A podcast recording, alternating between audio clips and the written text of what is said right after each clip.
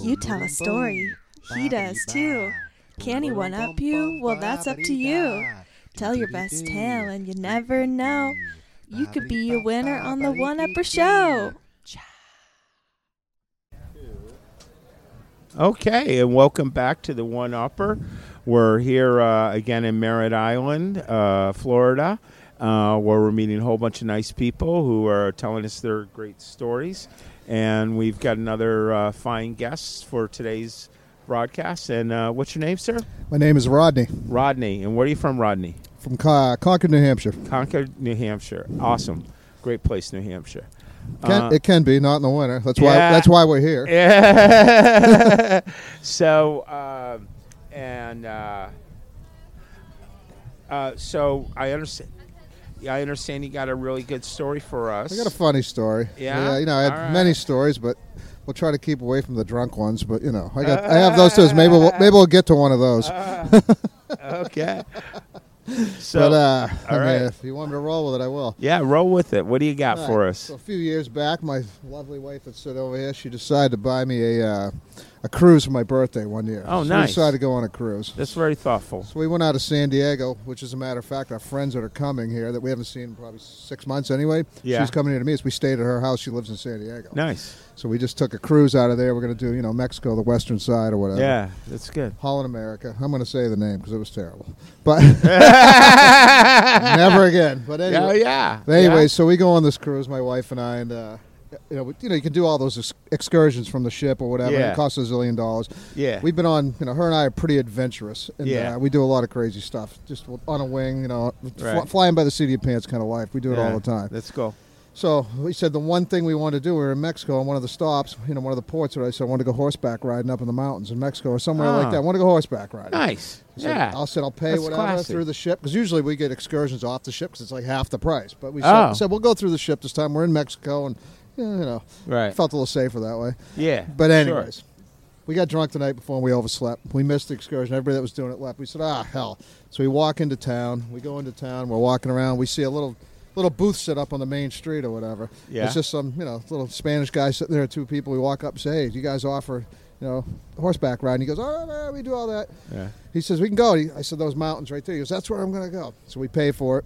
Yeah. All of a sudden, a car pulls up, takes us out of this. This girl, she's probably, 17 years old or something, pulls up like in a Nissan Sentra. Hey, come with me. So immediately we're like, what's going on here? So we leave with her. She goes, I'm going to take you over there. We'll meet the guides and stuff. So we're kind of leery. It's kind of weird. Stops at a strip mall. Gets out. She goes, you got to get out. You got a different ride. And we're like, what the hell is... we're in Mexico. We're like, what the hell is going on? Nothing seems official. You know what I mean? We just paid all this money. All of a sudden, this guy comes flying in with like one of these safari jeeps or whatever, and it actually has advertisements on the side. We're like, okay, this feels a little better. We get in with the guy. He actually speaks pretty good English too, and Spanish. But anyways, he takes us. We're going through these villages where there's just the kind of place you drive by on a Tuesday afternoon where there's like guys sitting out there in the underwear playing poker, on the front lawn. I'm like, where the hell are we going? We finally get to this place and. The guy driving the Jeep gets, all right, this is where you're going to meet. The guy should be coming down with the horses in a minute.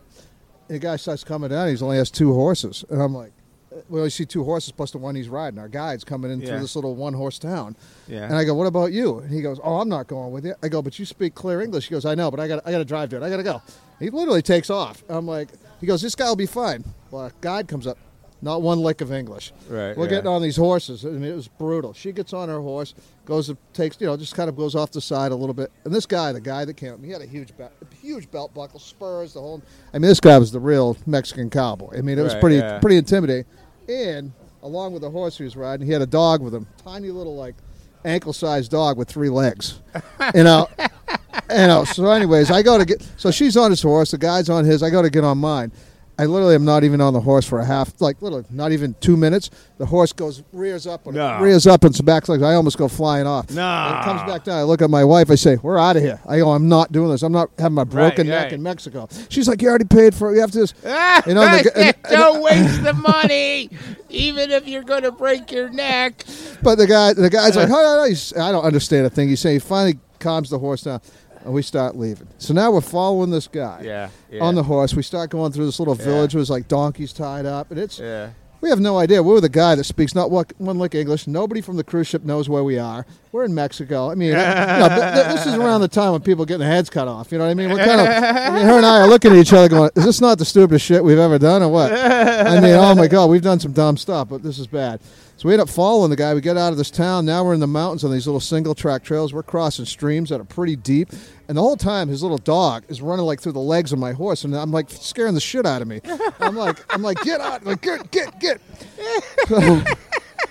So, wait, at any point at this moment, are you like, oh, I'm so happy to be on a horse, and isn't this all pretty? Or? It was at first we were just really intimidated and feeling weird and just like, oh, what did we get ourselves into? As we start working our way up this mountain on the single-track trail, it got real nice and it got beautiful, and we started looking at each other going, oh, this is great. But her horse, stayed right with the guide. My horse would literally stop and chew on trees and bushes, and I'm like so intimidated by the horse. I'm like kind of heeling him a little bit, you know, and I'm like, let's go. I'm so afraid to get him going.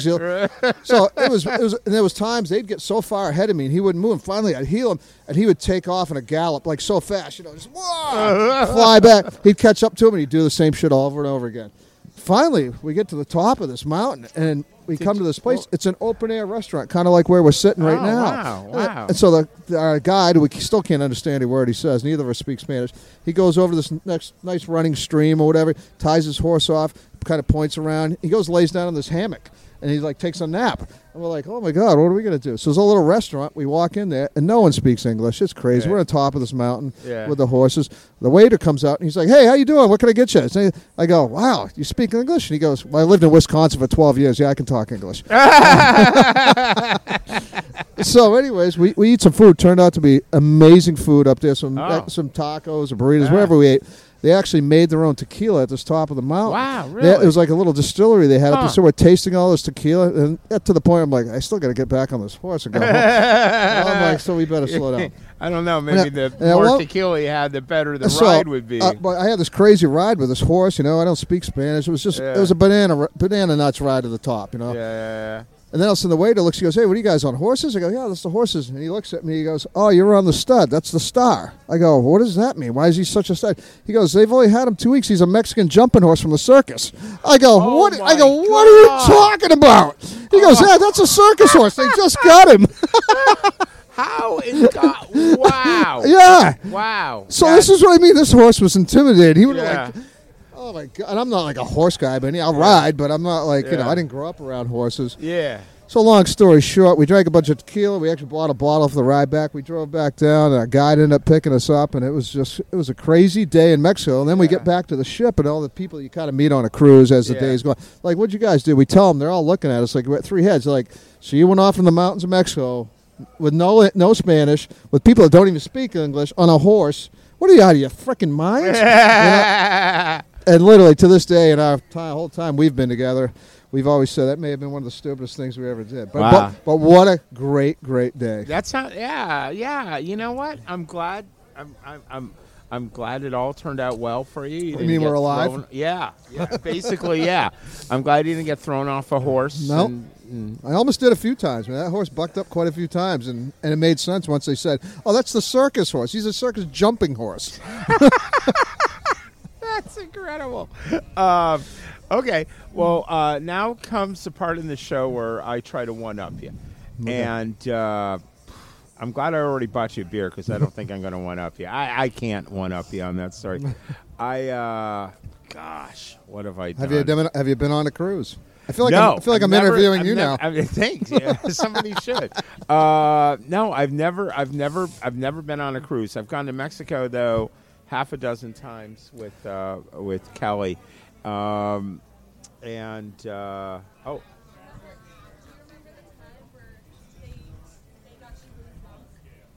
the roofie. The time I got roofied. You got roofied? Yeah, I got roofied. Did you get in Mexico? Did you get laid? No, I didn't. Or maybe I did. I don't know. I did walk awkwardly the next day. Oh, I don't know. Love. No. Let's see. It's kind of like that story. Does a tree really fall if you don't hear it? I mean, did you get laid if you don't remember it? Right. It doesn't count. That's what I mean. It does when you tell your friends. So let's see. So we were in Mexico. We run a friend's condo in the off season, August. So we got a good deal, and we had the whole place for. We were there for 4.5 weeks. That's good. It was just great. It was my wife and I. We were just together for a year, and it was really good for us. Great time together. Anyway, we met these people. And in a bar, this guy, a couple guys and this girl, and we were friendly with the night before and having drinks. And he said, "Oh, come back the next night. Let's get together, have a drink again." And my wife was like, "I don't want to do that. I don't." I'm like, "Okay, I'm just going to go out. I'm going to have a quick drink with this guy. It's 3 blocks away, and then I'm coming back home." So I go out. I have a drink and a half.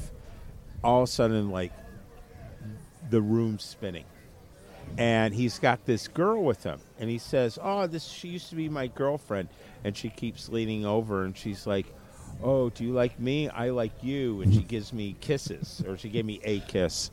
And I'm like, "I gotta go. I'm gonna go now." Okay, so I walk out of the bar, stagger out, and it's only 3 blocks. It took me an hour and a half to get back to the condo. And what I did is, like, I was very disoriented, but I knew our condo was on the beach. So I walked away from the bar towards the sound of the waves to the beach, and then I knew to take a left. And then I started staggering home, and about every 12 feet or so, I would just lean a little to the left or a little to the right too much and fall right down. And then all these people, it was so funny. There were all these, like, couples in the dark having their romantic night, and they would see, and they go, "Senor, can I help you?" I'm like, "Nah, I'm fine. I love your country. You people are so, thank you. You're so kind. No, I got it. I love it here. I got it. Hold on. I'm okay." And then anyway, it's literally 2 blocks. An hour later, I get there from the beach. I'm entering the condo. There's a little gate there. You open it up, and then there's this pool. And it's only this 4-unit condo. And we had it all to ourselves until the day before, when this very prestigious, nice, he was a professor of economics, and she was, anyway, they were this very, very formal, very nice middle-aged couple, very professional, very, yeah. I think I can paint the picture. Yeah. Not people you want to be like, "Hello," you know, and that's me. Right. So anyway, my wife is at our condo. It's on the 3rd floor, and I'm like 100 yards away. I'm still on the beach. She says she could hear my breathing, like, as I'm approaching the condo. Like you ran a marathon. Right. And she's just watching me on the balcony. She's been, like, trying to text me and stuff, and hasn't been able to get through. And I come up, and I'm just so filled with sand and sweat. So I decide to take off all my clothes by the poolside and then get in the pool. Except when I started to get to my socks, as I was still standing, I had a really hard time. And I fell in. Oh, boy. And the whole time, my wife is just watching me going, "Oh, my God. Why did I marry him?" Right. This is my chance to leave now. You know, let's get out of here. But then because she was afraid I was embarrassing us in front of this other condo, she came down and rescued me. So that's a good story, though. Yeah. So I'm glad you're alive. Kind of like mine. Yeah. I'm glad you're alive. There's yeah, right, exactly. There's a lot of those, and I think a lot of it, honestly, is you're out there and you don't speak the language, so you have this huge disconnect. Oh, like, a lot of times things are perfectly safe, but you're like, "What the hell's going on?" Well, you made me think of another story when telling that. Oh, yeah? You did? Well, wait. Save it for the next one. Okay. All right. Because I'm declaring you the winner, because that's a dancing circus horse 2 weeks later and you're writing on it. That's insane. Yeah. That's insane. It was pretty freaky. Yeah. So it's Rodney, right? Yes. Rodney. So if you at home can one-up Rodney's story, then send us your story at theoneupper.show@gmail.com. And you can type it, you can audio it, you can video it, and we'll get you on the air. And if you can one-up Rodney, you're going to get yourself a T-shirt. So thanks again for listening to The One Upper, and we'll be with you soon. Have a good one. Thank you very much. Thank you. The One Upper Show is brought to you by Trailblazing Canvassing and the Burning Sage Productions. Thanks for watching, and we'll see you next time.